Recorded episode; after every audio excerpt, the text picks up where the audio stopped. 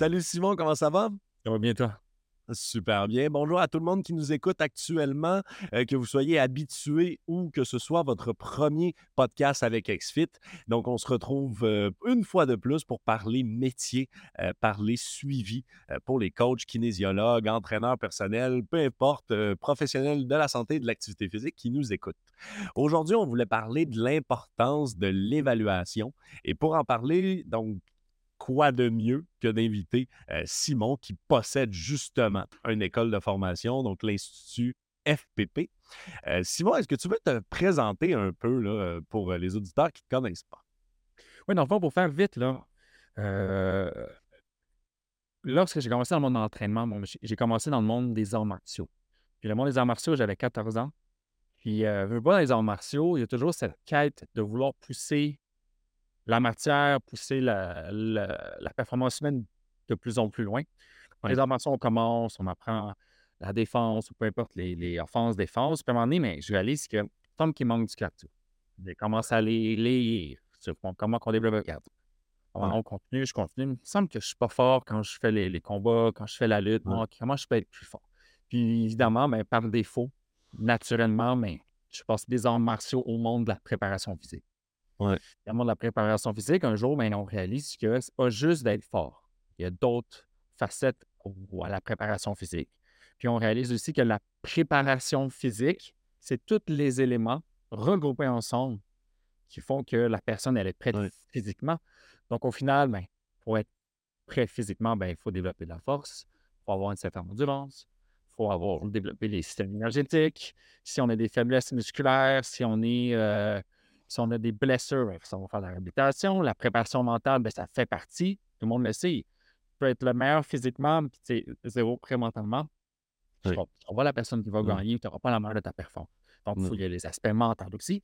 Donc, au final, euh, de mon parcours, commencer dans les arts martiaux, tranquillement, euh, avec euh, des, des, formations privées, des stages, des internships avec certains entraîneurs, préparateurs physiques euh, que je reconnaissais leur talent avec les cours universitaires au final, mais j'ai pu construire cette espèce de background-là pour justement finir à, créer une formation pour les préparateurs physiques, d'où est l'optique justement tout donner les euh, donner le, gros, gros, gros, gros minimum et même plus pour être well-round pour au niveau de la préparation physique.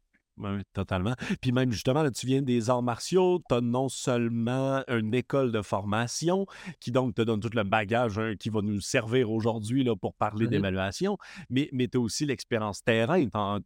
tu as une école de formation, tu as même euh, organisé un congrès, une journée, un sommet de l'activité physique auquel XFIT avait participé. C'est là qu'on s'est rencontrés pour la première fois.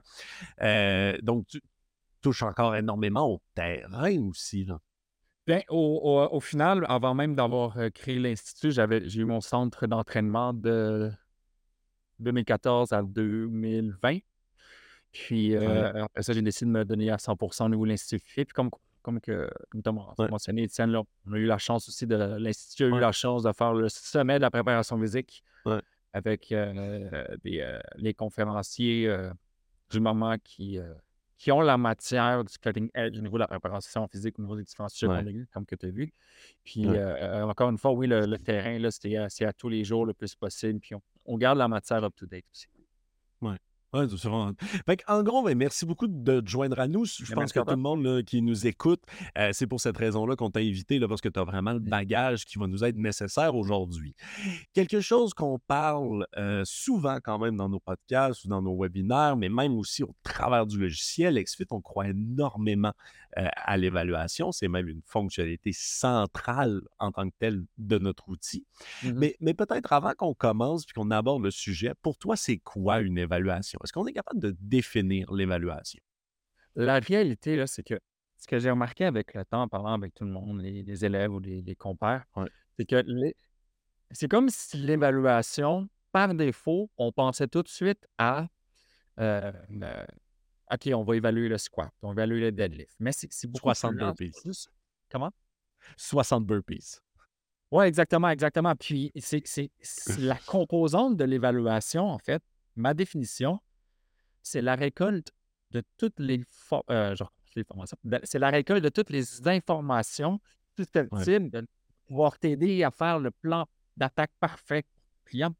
Puis ça, mais il y en a beaucoup. Puis comme on va discuter tantôt, là, je vais nommer des, éléments très, très de base que j'ai souvent vu que les gens oubliaient, qui sont directement reliés, par exemple, à la structure, à la logistique de l'entraîneur. Mais autant qu'on va aller voir aussi des points un petit peu plus euh, ce que les gens vont prendre pour acquis tout de suite, c'est quoi l'évaluation. Mais on va vraiment, je vais essayer de couvrir le plus possible. Mais, j'aime beaucoup dans ce que tu viens de dire, hein, parce que c'est toute information en tant que telle. Puis souvent, nous, on se fait dire non, mais ça stresse mon client de lui faire une évaluation ou ça ça sert à rien, je veux pas, je veux pas lui faire faire courir le test Cooper, par exemple. Mais, mais dans ce que tu viens de dire, en fait, il y a de l'information qualitative autant que quantitative. Donc, par exemple, est-ce que simplement des observations objectives font partie d'une évaluation? Euh, peux-tu me donner des exemples? Peut-être que les gens pourraient comprendre c'est quoi objectif? Ben, une observation objective, ça va être vraiment une observation que toi, en tant que professionnel, tu, fais de ton client, par exemple, de son niveau de motivation. Tu n'es pas obligé de le chiffrer euh, sur une méthode très complexe. Tu peux aussi juste avoir un ressenti qui fait partie de l'évaluation globale et qui va donc faire partie de ton plan de match par la suite. Il, y a, toujours cette notion, euh, le, le, terme, c'est pas obscur, mais c'est quoi, quel, mot je pourrais dire? Dans le fond, il y a vraiment toutes les informations qu'on va mettre sur notre grille d'évaluation. Mais souvent, l'évaluation, comme j'ai écrit dans certains des articles pour l'Institut, l'évaluation, c'est le temps de connaître ton client au niveau de, de, de, bien configurer la relation avec le client pour les entendre, par exemple. Donc, tu vas le savoir, par exemple, dans l'évaluation, tu veux évaluer le niveau de stress de ton client, mais tu sais, on ne veut pas tomber dans quelque chose d'ultra euh, ultra. Un euh, test Hooper McKinnon. comme non. Tu veux savoir si c'est un quelqu'un de stressé normal ou de très stressé parce que ton approche va être différente. Euh, ça, c'est des, informations qu'on peut garder en tête, mais qu'on peut écrire aussi. Donc, oui, dépendamment, comme, comme que, que tu as mentionné, il y a certaines informations. Euh, puis justement, c'est ça. Puis donc, justement, pour toi, qu'est-ce que contient une évaluation, justement? Qu'est-ce que les, les professionnels qui nous écoutent? Puis, euh, au niveau des composantes, une que je trouve qui est la plus importante au niveau de la structure des entraîneurs, parce que comme entraîneur préparateur physique, quand on commence, on perd les dossiers de nos clients, on sait qui qui qui, c'est d'avoir les informations de base. Puis, c'est une question d'être minutieux. Donc, tout ce qui est information de base, par exemple, le nom de la personne, l'adresse, euh, tout ce qui est au niveau, euh, par exemple, l'adresse courriel, c'est important de les avoir parce que c'est toujours ça qui va nous ralentir en premier pour communiquer avec le client. Mais si je vais juste, sans les définir, là, il y aurait cinq composants. Il y aurait tout ce qui est information de base, ce que je viens de nommer. On va avoir une section, tout ce qui est au niveau des habitudes de vie, par exemple, questions sur le sommeil, son travail, euh, sa vie familiale, son niveau de stress. On va avoir évidemment une section au niveau alimentation, une section au niveau biomécanique, c'est l'est musculaire, patron moteur, flexibilité, dépendamment euh, de quelle façon vous avez appris. Puis évidemment, la section des mesures anthropométriques, tout ce qui est pourcentage de gras, tout ce qui est euh, euh, bioimpédance, par exemple. Puis ça serait les cinq grandes catégories d'une évaluation. Ouais. Puis donc, commençons peut-être justement là, avec la première. Tu en as parlé un peu, mais les, informations générales, euh, tu parles de l'adresse. Euh, souvent, on va trouver effectivement le courriel, on va trouver le, numéro de téléphone, donc les choses génériques. quoi d'autre est-ce que tu mets dans cette catégorie ben, En fait, dans la section des informations de base, c'est vraiment comme le prénom, nom, âge, date, euh, adresse postale, courriel et une touche personnelle. Et j'aimerais souligner la touche personnelle. En fait, cette section, cette, votre touche personnelle, ça peut être dans n'importe quelle section. Souvent, quand on fait des formations, on nous donne une façon de travailler. C'est comme si on oubliait que si on lisait un livre, par exemple, on pouvait rajouter la nouvelle matière qu'on a appris dans notre évaluation. Donc, une grille d'évaluation, c'est vraiment le summum de la connaissance de l'entraîneur. Puis, habituellement, si on veut savoir le niveau d'un entraîneur en regardant sa grille d'évaluation, déjà là, on va avoir une grosse, euh, comment dire, une. Euh, c'est quoi le terme? Avoir un bon point de vue là, sur comment cette personne-là, elle est globale sur comment. Exactement. Je comprends. Je comprends. Parfait. Puis ensuite, donc, c'est les habitudes de vie que tu vas aller mettre dans ton évaluation. Puis effectivement, les habitudes de vie, du moins dans la majorité des cas, c'est même qu'est-ce qui qu'est-ce qui freine le plus la réussite de, de nos clients en tant que tel? Qu'est-ce que tu vas demander comme question dans les habitudes de vie, surtout que tu es à la première rencontre. La personne, est-ce qu'elle va s'ouvrir à toi? Euh, est-ce qu'elle va vouloir répondre à tout? Qu'est-ce que tu mets là euh, que tu crois important? Absolument. Euh, ben, la, quand on veut évaluer cette personne-là, ben, ça va être important de, de, faire une, cette espèce d'anamnèse-là. Donc, c'est de vraiment comprendre le mode de vie de la personne. Puis à partir de là, une fois qu'on connaît bien son mode de vie, on va savoir comment appliquer notre plan d'attaque. Parce que peu importe comment le plan d'attaque est parfait, si la personne ne peut pas l'appliquer dans sa vie, mais c'est fini. Par exemple, un businessman, une infirmière ou un, athlète adolescent qui, est en congé l'été et qui a juste à s'entraîner, ça va être vraiment différent la façon de, de l'encadrer. Par exemple, si on parle de mode de vie, mais ça va être par exemple un peu comme je viens de mentionner, euh, c'est quoi ta profession? Infirmière, businessman, euh, étudiant, c'est différent. Le nombre d'heures de travail, est-ce que la personne a des chiffres de jour, des chiffres de nuit, est-ce que la personne a des enfants? Quelqu'un qui a une vie familiale versus quelqu'un qui n'a pas de vie familiale, c'est une très, très, très grande différence, surtout au niveau de l'alimentation. Euh, est-ce que la personne est toujours en train de voyager pour la business? Est-ce que son mode de déplacement, c'est la voiture, c'est le bicycle, c'est le métro, c'est la marche? Ça fait une grosse différence. Combien d'heures d'entraînement cette personne-là peut s'entraîner ou pas s'entraîner? La, fréquence des restaurants, les types de restaurants, par exemple, ça fait une grosse différence. Le businessman qui est toujours rendu dans un restaurant, ça ne sera pas pareil au niveau de la préparation alimentaire que quelqu'un qui a du temps à la maison. Donc, ça, c'est vraiment au niveau des modes de vie. Il faut avoir d'autres questions. J'en ai nommé quelques-uns, mais juste ça, ça nous donne déjà un très bon portrait de OK, si je lui dis de faire telle modification alimentaire, ça va être difficile pour les déjeuners ou peu importe. Donc, il faut vraiment maîtriser le mode de vie de la personne. Il faut bien le comprendre. Ouais. Puis ça, moi, je dirais même que cette zone-là, c'est en gros le minimum d'évaluation nécessaire. J'aime, dans le sens, oublie au pire tout ce qui est plus biomécanique, tout ce qui est plus données chiffrées. C'est hyper important, mais, mais au moins les habitudes, tu viens de le dire, permettent de de tailler le, le, mmh plan à la personne. Et on est d'accord, une mère monoparentale ne, peut, ne peut pas euh, faire le même type d'entraînement. Tu ne pourras pas lui mettre du 6 entraînements à la semaine euh, euh, qu'un adolescent en congé en été. On est 100% d'accord. Et donc, si vous ne demandez pas ces questions-là, vous n'êtes pas capable de faire le plan par la suite. Exactement, mais en fait, au, au final, c'est plus juste une question de faire des plans c'est de donner ce que la personne va être capable de faire. Donc, c'est pour ça que euh, peu importe à quel point c'est parfait à la lettre ce qu'on a mis, si la personne n'est pas capable de le faire, mais elle n'aura pas ses résultats. Fait qu'il faut vraiment euh, prévoir ce que la personne va être capable de faire. Ça, c'est super. Fait que ça, ça nous donne un peu le cadre de la personne. Qu'est-ce que je suis capable de faire avec? Où est-ce que je suis capable de le placer aussi dans son agenda? Euh, et même peut-être juste à partir d'ici, je suis capable de dire est-ce que ton objectif est réaliste ou non? Si tu es capable de placer uniquement une, séance semaine, euh, on ne sera peut-être pas capable d'atteindre des objectifs euh, euh, si impressionnants. Maintenant, il y a la grosse base au final. Puis, il y a d'autres questions aussi qu'il faut se poser. au niveau comme que j'ai nommé un, terme tantôt anamnèse. Une anamnèse, en fait, c'est des questions un petit peu plus pointueuses sur la santé. bon, c'est important de savoir si ton client a eu des diagnostics au niveau de la santé, diabétique ou, ou euh, pression, toutes ces choses-là.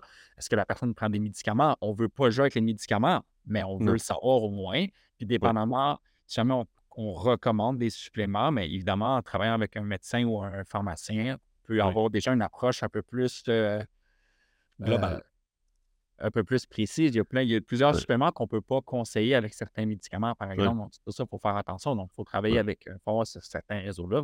Ben Puis, euh, des questions sur le sommeil aussi. Combien d'heures la personne dort? Est-ce qu'elle a des interruptions? Est-ce qu'elle ronfle quand elle dort? Elle a des sueurs? Est-ce qu'elle a de la difficulté à s'endormir? Est-ce qu'elle fait des cauchemars souvent? Est-ce qu'elle peut se réveiller? Encore une fois, c'est vraiment de bien connaître le mode de vie de la personne. Parfait. Ensuite, c'est biomécanique que tu as dit, là. donc peut-être sa posture, etc. Qu'est-ce que ça contient, euh, la, portion biomécanique de notre évaluation? L'évaluation mécanique, mécanique. Autant que la section qu'on vient de parler, c'est de comprendre le mode de vie de la personne, que là, c'est de comprendre le corps. Euh, quand on parle de biomécanique, bon, il y a différents champs d'école, euh, euh champs d'école, champs d'expertise. je crois qu'il y a plusieurs philosophies différentes et il y en a trop pour que je rentre dans, le sujet présentement. Mais il y a toujours une question d'évaluation de la posture, dépendamment une des multiples branches que vous avez appris. L'évaluation de la posture sera toujours, je crois, la, la base de l'évaluation mécanique. Parce qu'habituellement, c'est la première étape de la, pyramide. Là, on veut toujours travailler le plus gros en premier, les plus gros morceaux en premier, du général au spécifique. Habituellement, euh, la posture, on, la travaille, euh, on veut la travailler en premier. Euh, c'est pas tout le monde qui a cette approche-là. Puis même si on ne travaille pas la posture, on peut quand même avoir des bons résultats par expérience. C'est pas optimal, mais on commence toujours par la posture. Ensuite, ce qu'on veut voir avec l'approche biomécanique, c'est qu'on veut être capable de comprendre la mobilité de la personne. Euh, bon, où est-ce que le corps est plus mobile, où est-ce que le corps va manquer de mobilité. Et si on parle de mobilité, évidemment, on va vouloir faire cette espèce d'approche au niveau de la flexibilité. Dépendamment de la mobilité et la flexibilité, si vous ne connaissez pas ça de votre client, il y a peut-être une panoplie d'exercices que vous ne pourrez pas donner. Le classique, c'est les, euh, les personnes qui ont une protection des épaules vers l'avant, qui ont les épaules vers l'avant comme ça. Mais c'est vraiment une question de tout ce qui est overhead press habituellement, d'aller pousser la barre en haut. Mais déjà là, en partant, ces exercices-là, on ne pourra pas les donner. Donc, ça, c'est un petit exemple minime euh, que seulement avec la mobilité et la flexibilité, on va déjà avoir une meilleure approche. Mais souvent, les gens n'évaluent pas la mobilité et la flexibilité. Il y a beaucoup de tests. Euh, il y en a plus révélateurs que d'autres, mais au final, ben, c'est de, savoir comment bien l'adresser. Puis, euh, une fois que la posture, la mobilité est faite, une approche qu'on a à l'Institut, on teste les chaînes musculaires de deux façons. On les teste de façon plus isolée, donc avec des, muscle testing. Donc, c'est d'évaluer, je ne veux pas dire chaque muscle isolé, mais plutôt chaque région un peu dissociée des autres pour savoir comment ils réagissent. Donc, par exemple, on va par exemple tester le, différentes euh, muscles du dos, le rhomboïde, on va tester le, l'épaule postérieure, on va tester la courbe de rotateur dans différents, différents angles. Euh, au final, on veut savoir comment chaque région marche, s'ils sont, sont, capables de le recruter ou pas, s'ils sont assez forts par rapport aux autres ou pas.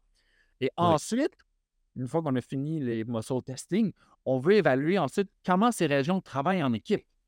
Donc, on va les faire avec des mouvements complets, des mouvements complexes, des tests, euh, des tests dynamiques plusieurs on les teste tout isolés, puis après ça, on va les tester à travers, par exemple, un squat. On va les tester avec le saut, par exemple, le clat test. On va les tester avec un split squat. Euh, puis, dépendamment comment que le corps va s'exprimer à travers ces tests-là, on va pouvoir avoir une super belle corrélation entre tous les tests. Donc, c'est pas vrai qu'un test nous dit tout. Mais quand on a plusieurs tests, et là, on peut faire une corrélation, en tout, on a vraiment une meilleure euh, un meilleur, pas un meilleur point de vue, mais une, euh, une meilleure idée de qu'est-ce qu'on doit travailler. Parce que j'ai déjà vu des tests qui, qui, qui, se contredisaient. Maintenant, on fait quoi? On pousse plus loin. De voir, par exemple, que la personne, dans les tests musculaires, l'adducteur va tester fort, mais quand on fait un test, la personne est capable de le recruter, genre de façon isolée, l'adducteur, par exemple. Mais après ça, quand on teste sur un clat test, il n'est pas capable L'inducteur n'est pas capable de stabiliser l'atterrissage. le clat test, c'est un, saut sur une jambe. L'inducteur n'est pas capable de travailler en équipe avec les autres muscles. Mais pourtant, il est testé fort dans les tests, euh, dans les tests solo, dans les muscle testing. Fait que oui, des fois, c'est important de comprendre. Euh, il peut être fort d'une certaine façon, travailler d'équipe, après ça, il n'est pas fort, ou c'est même des fois le contraire. Il, euh, il testait faible, mais pourtant, il ne paraît pas dans les tests, dans les, les, mouvements complexes. Donc, c'est ça qui est intéressant de voir, la corrélation. C'est pour ça qu'un ou l'autre n'est pas assez. Il faut les mettre ensemble. Tu dirais que ça prend combien de tests pour avoir un portrait global de ton client? Ça dépend de son niveau. Euh, mettons que j'ai euh, j'ai quelqu'un qui est très out of shape. Moi, dans le fond, c'est même plus les tests musculaires qui m'intéressent, c'est si elle est capable de, de, descendre dans un squat, si elle est capable de faire un split squat. Je veux voir plus la magnitude de mouvement, par exemple que de savoir si des tests musculaires. Mais plus la personne est, en shape, plus les faiblesses musculaires ou le déséquilibre musculaire va être subtil. Donc, on veut toujours entraîner le maillon faible d'une chaîne. Donc, euh, mon athlète olympique, par exemple, ça se peut que ça soit plus dur. Il faut être plus chirurgical dans l'évaluation. Ça fait que ça se peut que je fasse faire euh, ma batterie de tests au complet qui est. En fait, je ne l'ai jamais compté. Je pense que c'est une soixantaine de tests. Mais là, je ah un test musculaire à la fois aussi, c'est un test. Mais tu sais, des fois, ça peut euh, habituellement concentrer sans trop jaser une évaluation complète. Information de base, mode de vie biomécanique puis mesure anthropométrique, ça peut se faire en une heure, mais ça bouge. Ouais. Enfin, mais, mais j'aime vraiment, là, puis tu l'as dit, moins que le client est habitué au sport, plus qu'on va faire une évaluation globale. En tout Ben cas, oui. du moins s'il n'y a aucun, euh, aucune blessure, aucune euh, rien de, de spécifique à, à mieux comprendre. Donc, plus une évaluation globale, on va sûrement être correct avec 4, 5, 6 mouvements. À l'inverse, plus que la personne a une difficulté spécifique, comme une douleur ou que c'est un athlète de haut niveau, euh, là, on va essayer d'être beaucoup plus chirurgical pour essayer de comprendre c'est quoi les faiblesses qu'on va vouloir travailler. Par exemple, le pied gauche versus le pied droit, il y a une stabilisation de plus. Donc, je dis n'importe quoi. Ouais, Mais là, on va vouloir essayer de comprendre, là, on va essayer de comprendre ces choses-là. Super, super. Ça, moi, ça, ça m'éclaire quand même énormément. Puis pour les gens qui nous écoutent, euh, je pense que justement, dans XFIT, on a fait un gros travail là-dessus. Euh, je ne sais pas si tu as pu le voir, là, Simon, mais on a ajouté comme plus de 150 tests physiques. Je pense même qu'on est rendu à 200 actuellement. J'en ai vu, mais tous- j'avais pas eu les 200. Ouais, sont tous normés justement avec la, la procédure. Donc, on ne dit pas actuellement nécessairement quoi faire dans quel contexte. Mais par exemple, je t'ai entendu dire le test de mi-squat ou le test euh, de squat, etc. Donc, c'est des tests qui vont être dans XFIT avec la norme euh, et la procédure. Donc, si à un moment donné, vous avez un, euh, un blanc de mémoire, n'hésitez pas, vous pouvez aller voir la base de données et juste vous assurer que vous êtes correct. Vous cochez ceux que vous voulez faire et vous les faites là, sans trop d'enjeux. Ton dernier point qu'on parlait dans notre évaluation, ça va être les mesures anthropométriques. Euh, de quoi on parle ici, là, puis en quoi c'est important? Il y a encore une fois plusieurs approches parce que le monde de la préparation physique, c'est c'est assez large. On va Alors, essayer de, je vais essayer de découvrir ça même. Ouais. Euh, je vais juste ouvrir le petit dossier. Donc, euh, habituellement, les trois plus populaires, ils ont toutes leur façon. Il y, a, il y a tout un bon moment de les utiliser. On va parler en premier des, euh, d'aller chercher le pourcentage de gras avec les pinces euh, adipeuses. Donc, habituellement, on prend une marque comme Arpenden. Il y a une autre marque, présentement, je ne me souviens pas. Euh, avec cette pince-là, ben, vous allez pouvoir avoir, dépendamment des algorithmes que vous avez, il y en a qui c'est 12 plis, 14 plis, 9 plis, 4 plis, peu importe, 9 plis. euh, vous allez avoir un- ce pourcentage de gras du corps. Euh, Ouais. mais vous devez avoir le, le logiciel pour, ou euh, souvent il y a beaucoup d'entraîneurs que c'est tout des calculs sur un fichier Excel.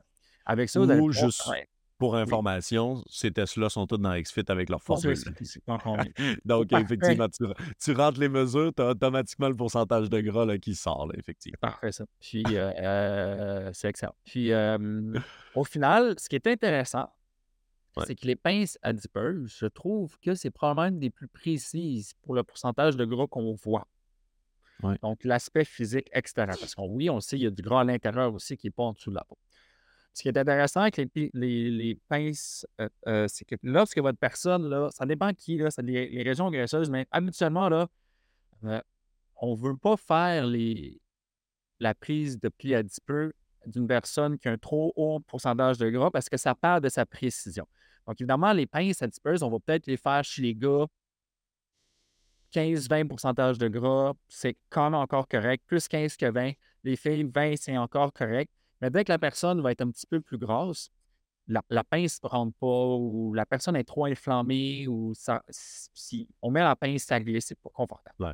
Donc, le la deuxième façon pour les mesures anthropométriques, c'est celle que je conseille pour celle-là, c'est les mensurations avec le galon. Ça ne va jamais mentir. Ça demande un peu de précision là, pour toujours mettre la même Ouais. pression pour pas, veut pas du gras, c'est mou. Fait que si on serre trop, ben, on enfonce le gras, la, la- Ouais. la mesure, elle change. Mais la deuxième option, c'est mensuration.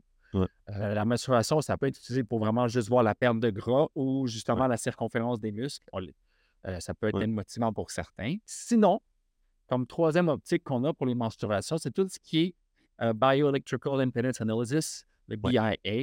Ça peut être une petite machine avec des électrodes qu'on met au poignet à la cheville. Ça peut être une machine debout. Elles ne sont pas toutes bonnes. Il y en a des meilleures que d'autres. Les plus chères ne sont pas souvent les meilleures. Mais au final, celle-ci va calculer aussi le gras viscéral.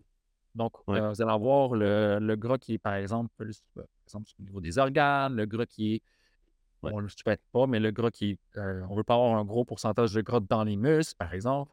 Euh, donc, ça, ça va le calculer aussi. Fait qu'évidemment, un BIA va toujours donner en moyenne 4 à 8 de pourcent de gras plus haut que les Oui. pinces. Au final, on peut faire les trois, c'est plus précis. Je le faisais avant. À un moment donné, Ouais. c'est comme trop, c'est comme pas assez. Au final, je me concentre sur la meilleure euh, pour la situation que j'ai. Euh, donc, Ouais. si j'ai résumé pince à disperse, mensuration avec un galon, je ne l'avais pas précisé, ou un BIA pour les mesures anthropo- anthropométriques. Qu'est-ce que tu dirais euh, aux gens qui vont te dire Oui, mais mon client, ça le stress de voir ces données-là, donc je ne veux pas les calculer?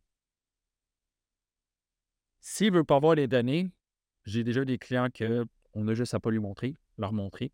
Euh, S'ils ne Ouais. sont pas con- confortables avec le test physique, le BIA, habituellement, c'est le meilleur choix. Si, Ouais. euh, pour peu importe la raison, il est juste pas euh, il veut juste rien savoir, c'est un peu dur, nous, en tant qu'entraîneur préparateur physique, de garder un bon tracking sans ces données-là. Fait qu'il faut au Ouais. moins une mensuration du ventre, au moins, ou euh, une balance. Ouais. Si ce n'est pas le bon moment maintenant d'en parler, ben, il faut peut-être juste travailler, parce que, ben, non, c'est pas, pas le bon. Travailler avec le client, le, le- le préparer mentalement à éventuellement être capable. Donc, il faut Exact. toujours faire ce que le client est capable de faire. Il ne faut pas forcer. Ben, des fois, forcer un petit peu, c'est correct. C'est ça. Mais il faut, il faut Euh, peut-être attendre. c'est ça. Puis tu peux attendre sans problème à la deuxième, troisième, quatrième rencontre. C'est sûr que la première, souvent, là, puis, euh, les coachs, les entraîneurs, on travaille dans un domaine où est-ce que la personne doit nous faire confiance sur quelque chose qui est tellement privé après juste une rencontre. Ouais. Donc, effectivement, que ça peut ne pas être grave de reporter ça à la troisième rencontre. Euh, Ça ne vous Mhm. empêchera pas de discuter puis de commencer des travaux, là, malgré tout, avec le client. Donc, puis, euh, Super euh, bon point. Là. souvent, le BIA, je- moi, en tout cas, avec la machine que j'ai, c'est quoi le nom? Euh, en tout cas, ça, ça t'imprime sur une facture, puis il y a tellement de data dessus intéressante Ouais. qu'il ne va jamais rien comprendre, même s'il la regarde. Donc, il y a toujours une façon de Ah, OK, on fait ça, puis on te les stats. C'est ça. C'est ça. Il y a, d'autres façons. Mais, comme que j'ai dit, euh, on travaille toujours sur ce que la personne est, est capable de travailler. Clair. Moi, ce que j'aimerais, là, on parle de l'évaluation principale, la première évaluation. Maintenant, donc, on teste une première fois, mais après ça, qu'est-ce qu'on fait? Est-ce qu'on reteste? Est-ce qu'on fait le nouveau test à l'an? On refait l'ensemble de ce que tu viens de dire, mais à plein de reprises? C'est quoi la fréquence? Euh, c'est quoi les tests qu'on va faire sur le long terme? Comment qu'on planifie ça? là? Ça ressemble à quoi la, la continuité de ce test-là? là? En général, euh, parce que là, je, je pourrais partir dans plusieurs directions, mais habituellement, là, les tests biomécaniques, on fait ça aux trois mois. OK?